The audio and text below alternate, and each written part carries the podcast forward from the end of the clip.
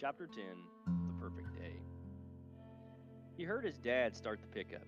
Even though there were no job to go to, he left every morning early to look. Sometimes he just hung around all day at the unemployment office.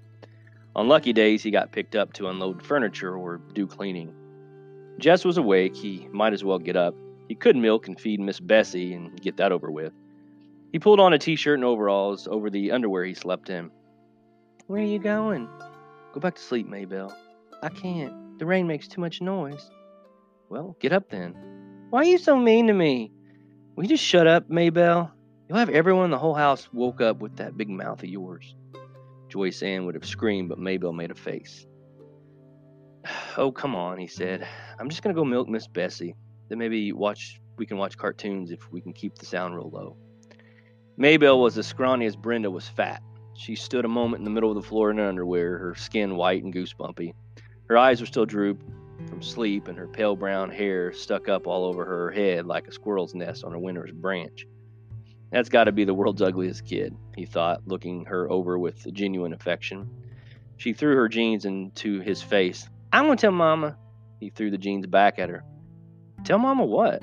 How you just stand there staring at me when I ain't got my clothes on? Lord. She thought he was enjoying it. Yeah, well, he said, heading for the door so she wouldn't throw anything else at him. Pretty girl like you can't hardly help myself. He could hear her giggling as he crossed the kitchen.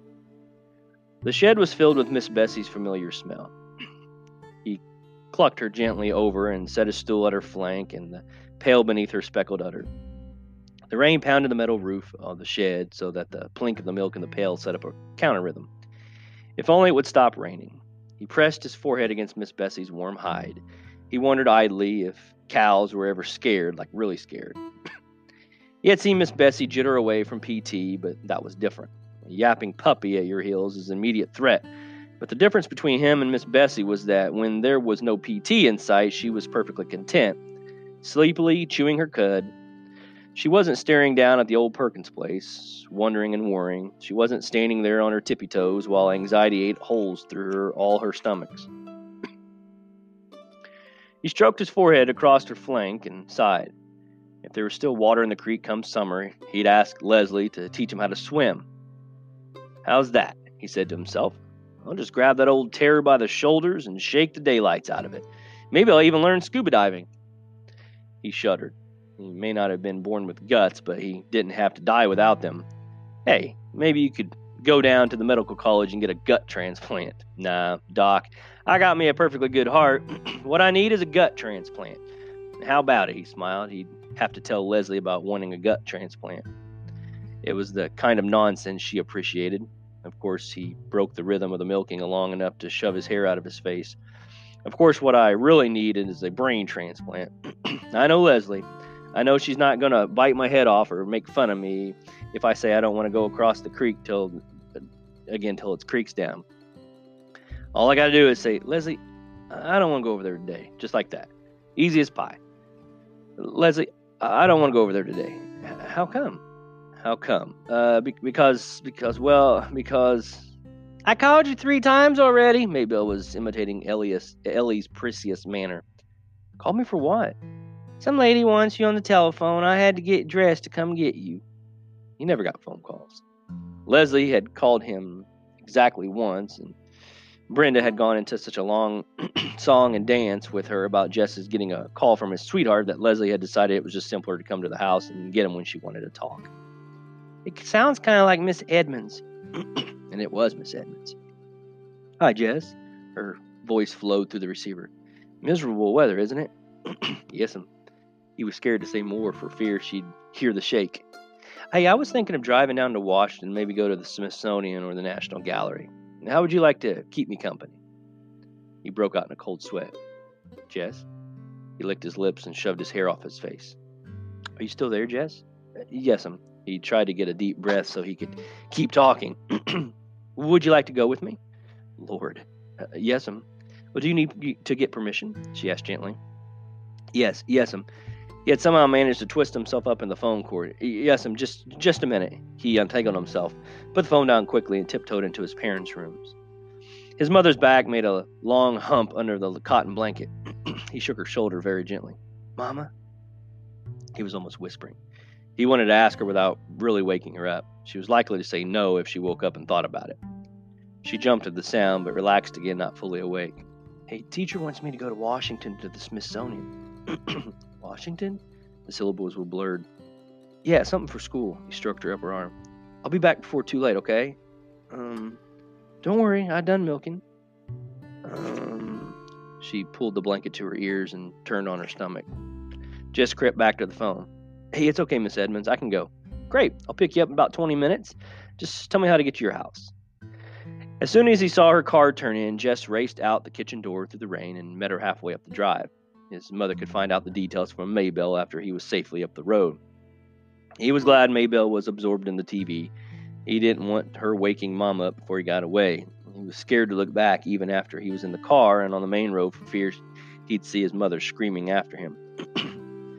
it occurred to him, it didn't occur to him until the car was past Millsburg that he might have asked Miss Edmunds if Leslie could come, too.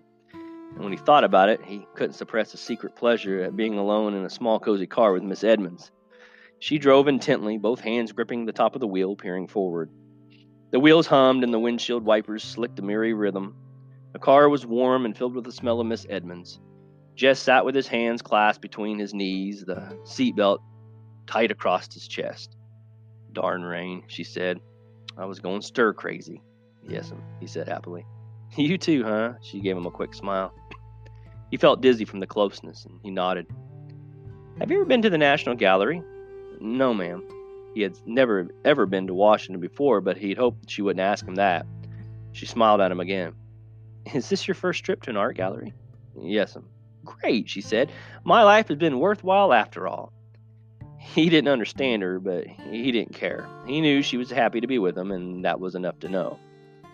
Even in the rain, he could make out the landmarks, looking surprisingly the way the books had pictured them. The Lee Mansion high on the hill, the bridge, and twice around the circle so he could get a look at Abraham Lincoln looking out across the city, the White House and the monument and the other end of the Capitol. Leslie had seen all those places a million times. She'd even gone to school with a girl whose father was a congressman. He thought he might tell Miss Edmunds later that Leslie was a personal friend of the real congressman. Miss Edmunds had always liked Leslie. Entering the gallery was like stepping inside the pine grove. The huge vaulted marble, the cool splash of the fountain, and the green growing all around. Two little children had pulled away from their mothers and were running about, screaming to each other. It was all Jess could do not to grab them and tell them how to behave in so obviously a sacred place. And then the pictures. Room after room, floor after floor, he was drunk with color and form and hugeness, and with the voice and perfume of Miss Edmunds always beside him, she would bend her head down close to his face to give him some explanation or ask him a question, her black hair falling across her shoulders. Men would stare at her instead of the pictures, and Jess felt they might be jealous of him for being with her. They ate a late lunch in the cafeteria, and when she mentioned lunch, he realized with horror that he would need money, and he didn't know how to tell her that he hadn't brought any. Didn't have any to bring for that matter. But before he had time to figure anything out, she said, Now, I'm not going to have any arguing about who's paying. I'm a liberated woman, Jess Aarons. When I invite a man out, I pay. He tried to think of some way to protest without ending up with the bill, but couldn't, and he found himself getting a $3 meal, which was far more than he had meant to have spend her spend on him. Tomorrow he would check out with Leslie how he should have handled things. After lunch, they trotted through the drizzle to the Smithsonian to see the dinosaurs and the Indians. There, they came upon a display case holding a miniature scene of Indians disguised as buffalo skins, scaring a herd of buffalo into stampeding over a cliff to their death, with more Indians waiting below to butcher and skin them. it was a three dimensional nightmare version of some of his own drawings. He felt a frightening sense of kinship with it. Fascinating, isn't it? Miss Edmunds said her hair brushing his cheek as she leaned over to look at it. He touched his cheek. Yes'm. To himself, he. Uh, I, I don't think I like it, but he could hardly pull himself away. when they came out of the building, it was into a brilliant spring sunshine.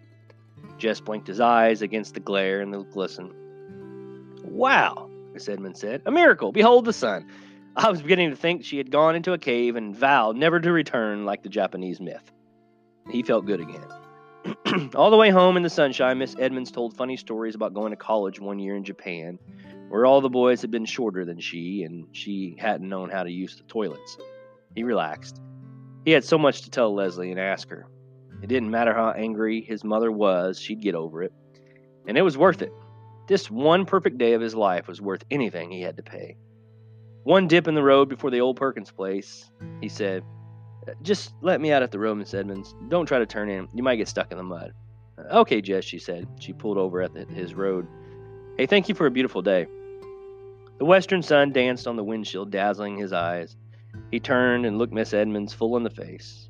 No, ma'am. His voice sounded squeaky and strange. He cleared his throat. No, ma'am. Thank you. Well, he hated to leave without being really able to, th- to really thank her, but the words were not coming for him now. Later, of course, they would when he was lying in bed and sitting in the castle. Well, he opened the door and got out. I'll see you next Friday. She nodded and smiling. see you. He watched the car go out of sight and then turned and ran with all of his might to the house, the joy jiggling inside of him so hard that he wouldn't have been surprised if his feet had just taken off from the ground the way they sometimes did in his dreams and floated him right over the roof. He was all the way into the kitchen before he realized that something was wrong.